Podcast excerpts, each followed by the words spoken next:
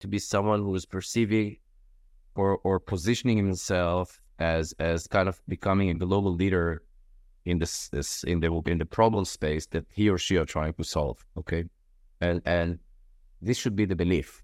If you have 20 more folks trying to solve it, and this is the 21, 21st solution to that, which is more of the same, in theory, it might be a success, but it's not that exciting, right? You want to see some kind of unique approach, some novel solution, which leads to the fact that typically when we're looking with founding team, you want to see one strong individual who's coming from, let's call it the problem space, familiar with the problem, its depth, it's realistically, not just conceptually. Yep. And at the same time, the other co-founder should be someone who's ideally coming from the solution space, i.e., the the tech uh, familiarity, knowing kind of what's right. going to work, what's not going to work, how to apply it.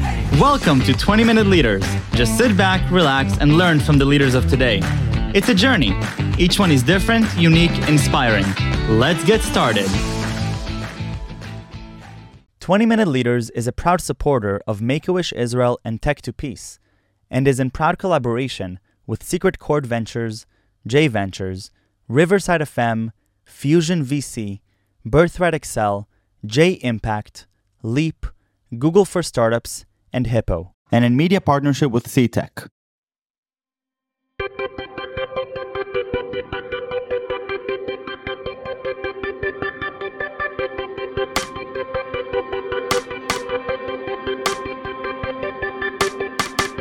Yair Snir, thank you uh, for joining me uh, for 20 Minute Leaders. Uh, not uh, trivial times, but there's always a great time for some inspiration and to uh, relive a journey, uh, and especially one as awesome as yours. So thank you very much for joining me. Gladly, thank you. Wonderful. Um, tell me a little bit about you know where you grew up. What you know, who were you? growing up obviously today you're with you're with Dell Capital and, and investments and, and you have quite an quite an amazing career underneath you but tell me a little bit about your upbringing so you know it's funny i grew up in a place so to begin with when i was a young student i was not a very successful one at some point kind of the teacher asked my mom maybe we should find kind of an alternative plan for him because effectively i was behaving well and everything but i was just not into studying I was not into writing. I was not into reading. I was not into it. Just I was bored. And at some point, I think it was in the fifth grade or so, something is completely, and I don't know why and how, but it's kind of 180 degrees change. And ever since, I, I mean, I've started taking things so seriously. And, and kind of, there was, as a young child, very young child, there was kind of a first lesson that kind of do never underestimate your ability to, to kind of push yourself forward. Okay. Do not let others kind of pull you back and you know fast forward 10 15 years and, and even more uh, you know later in my first was the military service and then career and everything studies and everything kind of uh, i kind of learned to realize that uh, no is not a bad sign. Actually it's a challenge. It's an opportunity. I'm not saying that every no evolved to becoming a yes but effectively when i'm looking at the key success points along my career uh, the all, the common denominator to most of them, or the, the great majority of them, was that it began with a no. That's not going to happen. We're not going to succeed. It's unlikely to happen. You're doomed to fail. Whatever. And you know, uh, apparently some of those things did succeed. So the, the bottom line is to trust yourself, believe in your way, and and you know, be stubborn with yourself. I'm not saying mm-hmm. not to listen to the other person feedback, but kind of if you think that you're doing the right thing, just do it. Mm-hmm. And what what things were you particularly curious about, you know, during these times? So the the no's that you received and the different, what what were the elements that you really were convicted on that you that paths that you wanted to walk? I think that kind of, you know, in our profession, we're, we're a VC, right? So we're looking for good investment that eventually would yield good returns, right? Good financial returns. And with that kind of concept, uh, and you know, all in all, from different angles, colors, it is and shades. I've been doing it for so-called like almost 17 years now. Uh, it's always the mix of how big the problem that that those genius folks want to solve and the quality of the team. You know, effectively, we're an early stage investor, right? We're leading early stage rounds, seed and A. And for us, this is the thing, right? You want to see a team with a spark, with the capabilities, with the chutzpah, with the belief that they were able to go through walls, acknowledging what they know as well as what they're missing, which is completely okay. No one should know everything, but you should know that you don't know if you don't know and what you don't know. Uh, so far, it's been working remarkably, you know. So uh, we're kind of uh, we're we're finding it hard to let go of that paradigm as long as it works. I love it. So so tell me a little bit about uh, Dell Technologies Capital. Obviously, all of us know know Dell. You and I have gotten to to uh, to to engage a little yeah. bit, and for me to get to know a little bit about your work, and I think it's really yeah. it's really amazing. And, and, you have you have work all around the world, but you're particularly focused on Israel and Europe. Tell me a little bit about this group, its connection to Dell, and what you're particularly doing. So I'd say that it's a pretty unique team uh, in the sense that you know it's a founder-led team. So Michael Dell effectively owns and runs it. Okay, we're investing, we're doing the early stage investment, tech investment on his behalf. So we're headquartered in, in the Bay Area with also offices in Boston and Tel Aviv. Uh, we're leading a very early stage rounds. Okay, where we post investment, we will work very intensively, closely with the team, do whatever we can to help support and, and for them to succeed and for us to be fortunate for being part of it. Uh, and you know, uh, it's kind of it's a unique model in the sense that it's structured like a single LP fund, and to that extent, we have more flexibility and an option to run it the way it should be, unlike the way that it usually is, where you have various constraints, etc. So if we're seeing something interesting, we would invest. At least we try to invest. Uh, we don't have any pressure to, to overinvest, i.e., invest in cases that we don't think or we don't want because there's kind of uh, fun to, to run and, and the need, the urge to deploy uh, capital. Uh, so it's pretty flat model. On the other hand, which is also good in my opinion, we're measuring, we're being measured only by DPI. So effectively dollars in, dollars out. Okay, not on the paper, not conceptually, not theoretically, not in the future. At any given moment, how much dollars, physical dollars we've invested, how much physical dollars we've returned. And kind of that cleans out the model and it also adds more, I'd say, rationality into the dynamics with the team. Okay, we're not pushing them to go with insane valuations. We're not pushing them to fundraise when they know they they don't need funds. We can invest in as much as we think and as much as needed. Kind of life is very simple for us. The good news, the challenging, which also good news to me, is that we need to deliver. We, we need to show physical, re- real results rather than you know paperwork and other uh, let's call it uh, synthetic uh, parameters. Um, so that kind of keeps our life very simple and very focused on what success looks like and what we're trying to achieve or, or help our founders achieve. And the founders and the team, those are the people who are building the companies, not us. Let's be realistic. But we're there to do whatever we can to help and, and, and support them and, and be there for them. And, and, you know, it's been a great fun. It's a lot of work. These are not always happy moments because this is real life, but this is the meaning of, of you know this this engagement, the, this partnership. So so you know, move doubling down on this on the, this question of uh, of, of the structure of the fund that you chose to to be a, to be a significant part of. You, are mentioning the the dynamic between the sim, the simple nature of the fund, but with the responsibility that comes with it, and with the added layer of uh, measurability, perhaps, or the realism behind what this represents. You know, what, what how does this impact the, the types of companies you're looking at, the way that you're the way that you're looking at companies in these early stages? How does it shape your your engagement level um, in your in your considerations rather than perhaps a more traditional multi LP fund where you generally have the, the traditional fund structure of raising fund after fund? it effectively has two aspects or two meanings, so called. A, we need to do good investments, right? And just to be clear, we're not being measured for our investment, we're being measured for our returns at the end of the day. Yep. So this is point number one. Point number two, given the fact that we're leading early stage rounds, the underlying assumption would be should be that hey, we're gonna be working together very tightly and hence There needs to be good chemistry. There needs to be kind of mutual motivation to, to engage beyond the money. Uh, and these are kind of the key, the two key aspects aspects that are being taken into consideration when we were exploring and investing. Mm-hmm.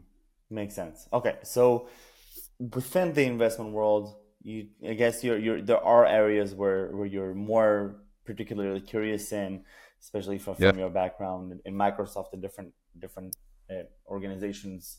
You know, what do you find yourself more leading into? Either from a, a type of leadership of entrepreneur or type of company, type of problem that they're solving.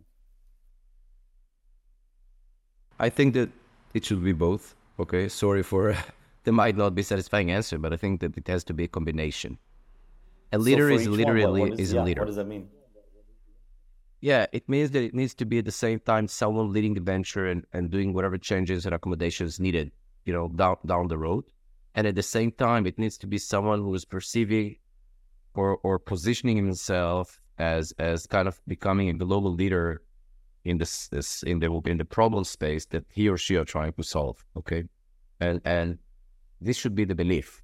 If you have 20 more folks trying to solve it, and this is the 21, 21st solution to that, which is more of the same, in theory, it might be a success, but it's not that exciting, right? You want to see some kind of unique approach, some novel solution, which leads to the fact that typically when we're looking with founding team, you want to see one strong individual who's coming from, let's call it the problem space, familiar with the problem, its depth, its realistically, not just conceptually. Yep. And at the same time, the other co-founder should be someone who's ideally coming from the solution space, i.e., the the tech uh, familiarity, knowing kind of what's right. going to work, what's not going to work, how to apply it. Kind of this mix. Uh, again, given given also given the, the the type of the individuals should kind of bring the company to to to to crack it. You know.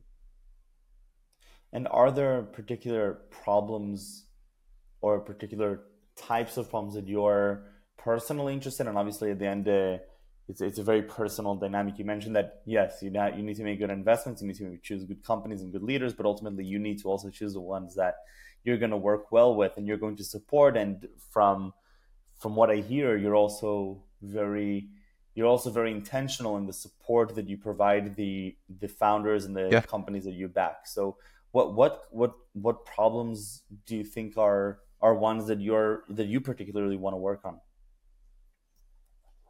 so uh, I'm, I'm glad for the way that you've kind of defined the question because effectively to your point we are looking for teams solving a real problem or real pain not mm-hmm. something kind of that's going to be nice to have that's complementary no yep. a real painful problem and these problems would typically, I would map, I mean, you have various spaces. I would say it goes into the space of either solving a procedural issue, i.e., there's currently a process, but it's ineffective, it's too much capital demanding, it takes too long, or it's too complicated to solve it. So there, these are interesting approaches, and to resonate with that, you have AI, ML, and all of these uh, uh, technologies or, or science behind it that should enable at least address some of it, and I believe that it's going to be a growing portion of it. it's going to be addressed and solved by these advanced technologies. Uh, mm-hmm. And you have uh, what we call infrastructural challenges, okay, in the DevOps space, in the cybersecurity space, many areas where there's an opportunity for a novel tech approach to disrupt the way things work or don't work today to enable that, okay? Mm-hmm. So these are kind of this is a rough mapping of the issues that, that we're trying to address, uh, or that we're trying to have our our entrepreneurs addressing more precisely. Mm-hmm. Uh, and you know, these would be you know in, in today's reality, you know, organizations that need to deal with internal procedures like you know it can be legal it can be finance it can be auditing it can be in the in the r&d space. There are multiple processes there. The, the, the larger the companies are the less efficient they are. The larger the workloads the workloads uh, there are the less possibilities to address it with with existing technologies so we're looking for someone to go through that and enable kind of novel novel capabilities Uh, and same goes for the infrastructure or the enablement world, where we see kind of uh, unique technologies from unique approaches trying to to mitigate on the lack of ability, lack of resources, uh, lack of visibility to enable a breakthrough there. These are kind of, I'd say, these are the type of things. Uh, it can apply to AI ML. It can apply to the modern data stack, where obviously there's a vast realization that, you know, in a matter of time, unless you're going to be data driven, it would be very hard for you to survive as a business. Mm-hmm. And given the competition and everything, so you need to have unique approaches there, how to just store your data, how to manage it, and how to utilize it. Is much easier said than done. Uh, and you need, you know, uh, uh, other areas that are also of, of high interest would be, uh, uh, you know, those uh, what we call unique breakthroughs in in the way people are doing business. Okay, mm-hmm. and that applies to go to market approaches, to managing your sales organization, your finance organization, with all the new metrics, with all with all the kind of for many years there's been kind of acceptance or willingness, uh, let's call it, to accept blindness, i.e., not realizing, not really understanding what's going on within your organization. I think that again, coupled with the macroeconomic environment that we're living in, it's becoming uh, kind of impossible. Okay, there's as much that you can do without fully realizing and understanding what's going on within your organization. And I think that this is one of the major issues and problems for larger, medium to large organizations these days. It's hard to effectively know what's really going on unless you're going to be utilizing kind of advanced technologies. Uh, I, Same I, I you know, it. So it sounds just as, an, as, as a, it, it, sounds like a pretty, you know, the, the way that you're thinking about it is you're, you're, you've articulated a few pillars from from unique from unique perspective into the problems to, to the founding team the unique perspective on the problem space from one of the founders to a probable and and unique novel solution from from from other parties or perhaps the same founder and other parties in founding team you're looking for novel unique approaches technologically that are in emerging spaces that are relevant, obviously, to the times that we're in, in in these crazy revolutions. And you've outlined a few of those, a few of those spaces: ML, data stack, tech stack, and um, and, and cybersecurity. But then that's not enough. It actually needs to also have a significant impact on on workflows and, and a significant yeah. ability to integrate into these workflows and be an impactful catalyst within organizations for adoption. And so the, there's that sort of the business aspect of, of, the, of the product. And so it, it sounds yep. like I captured, did I capture those, those three elements that, that we've outlined here?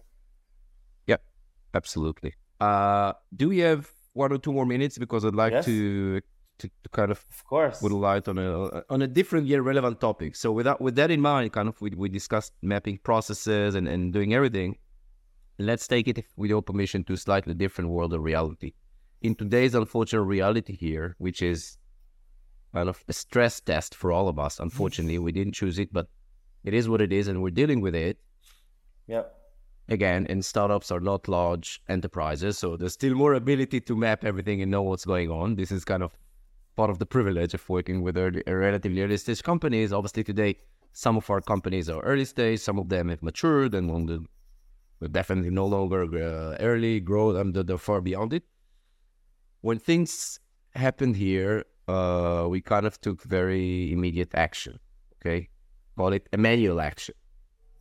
Uh, we kind of mapped. Uh, we we did kind of uh, I'd say uh, kind of a matrix. We try to analyze what's going to happen. Uh, like a three. Think of it like a three by three matrix. Okay assuming the things would continue the way they are for short time, call it a month or so, assuming assuming things would continue the way they are, call it for six months or so, which is a long period, and assuming things unfortunately potentially escalate, right, becoming even worse, and and you know with all the possible threats all around us, and for each of these scenarios, we've defined we, we've kind of uh, uh, uh, try to define what are the short term aspects, mid term aspects, and long term aspects. And for each of these quadrants, kind of we mapped the key processes. Okay, we've reprioritized, wherever it was needed. We've mapped the key resources within these within uh, these processes. Okay, human capital, funds, whatever you can think of. Okay, and kind of build uh, a contingency plan. Okay, for what if. Okay, what's needed? What needs to be prepared ahead of time? Uh, HR redundancy, procedure, process continuity, business continuity, customers, anything you can imagine, right? Again, in line with the company's status. What are we willing to kind of sacrifice for the sake of other things to continue uh, working efficiently and, and normally as much as possible, including unique budget allocations and all that stuff? Okay. So kind of that shows you in an ideal world, you would have technology that kind of maps it and does it for you. But given its absence, we had to do it manually. Pretty quick, by the way, I have to say. It took it didn't take more than a few days. Obviously, none of us has expected it. It caught us all by surprise. Uh, nevertheless, it was pretty successful. You know, it also again, it was not the intent, but when you're doing such an analysis, it kind of sharpens your understanding. Kind of it crystallizes the priorities on what's really critical. Kind of it pushes you into the situation where you need to make decisions that otherwise you might have not been taken or not at this point. So actually, there's also something positive about the process. Mm-hmm. Uh, and you know there are derivatives for that, right? You need to manage the interface with the customers, what you're saying and what you're not saying. You need to to manage the interface with your investors, mainly foreign investors, right? Making sure that they realize that we're on top of things. Everything is being managed. We're not just being driven or or you know pushed to that event, kind of. And that was kind of high priority. Uh, and obviously, in parallel, as a team, we're a partnership, right? We had to fully communicate with our partners, kind of letting them as soon as like Saturday afternoon, hey, here's what's going on, or at least that's how we understand it for now. These are the implications. Here's what we're going to do. Everything is under control. And I think this is kind of critical in these days, not only to do the right things, but also don't assume that if we're okay in dealing with it, people out there outside uh, realize and, and acknowledge it. Okay, not because they don't want, but honestly, if you don't, if you're not here, it's not really realistic to expect others to understand what's going on and how things are being addressed. And and I think that this is a message that at least some companies should be taken into consideration. Uh, you know, the past two to three years have been unbelievable in terms of, of you know the changes that, that we all of us had to go through. We had the COVID, we had post COVID, we had things here locally with our governmental issues. Then there's the war. There's to be a new era, the post war, which unfortunately we're not there yet, but that would pose new challenges as well. So, kind of in today's reality, the amount of changes and flexibility required from, from entrepreneurs, founding teams, employees is unbelievable. It's unbelievable. Uh, and I think again, unfortunate situations and circumstances, but I do think that it really strengthens and put the companies in a position to plan in a in a smarter way, in a way that not only reacts to to to prices type, but also to market changes, to customer preference change, to, to everything. Okay, kind of this unique flexibility protocols muscle, I believe, would be a good core competence that would enable a lot of companies to grow further and, and, and go beyond themselves. And it sounds like this the, the circumstances that you're articulating here and, the, and this need to be more adaptive, more resilient, more um, more flexible, it, it shines light on those that fulfill perhaps more be- that fulfill better the, the the things that you're looking for in, in these types of in yeah. these types of companies and weeding yeah. out those that are that are really of excellence. And so, yeah Yair, I really want to thank you for for joining me. This was uh, wonderful. Thank, thank you. So really enjoyed. Thank you. Perspective. I I really really appreciate it. Thank you so much. Take take care, my friend. Thank you. Thank you.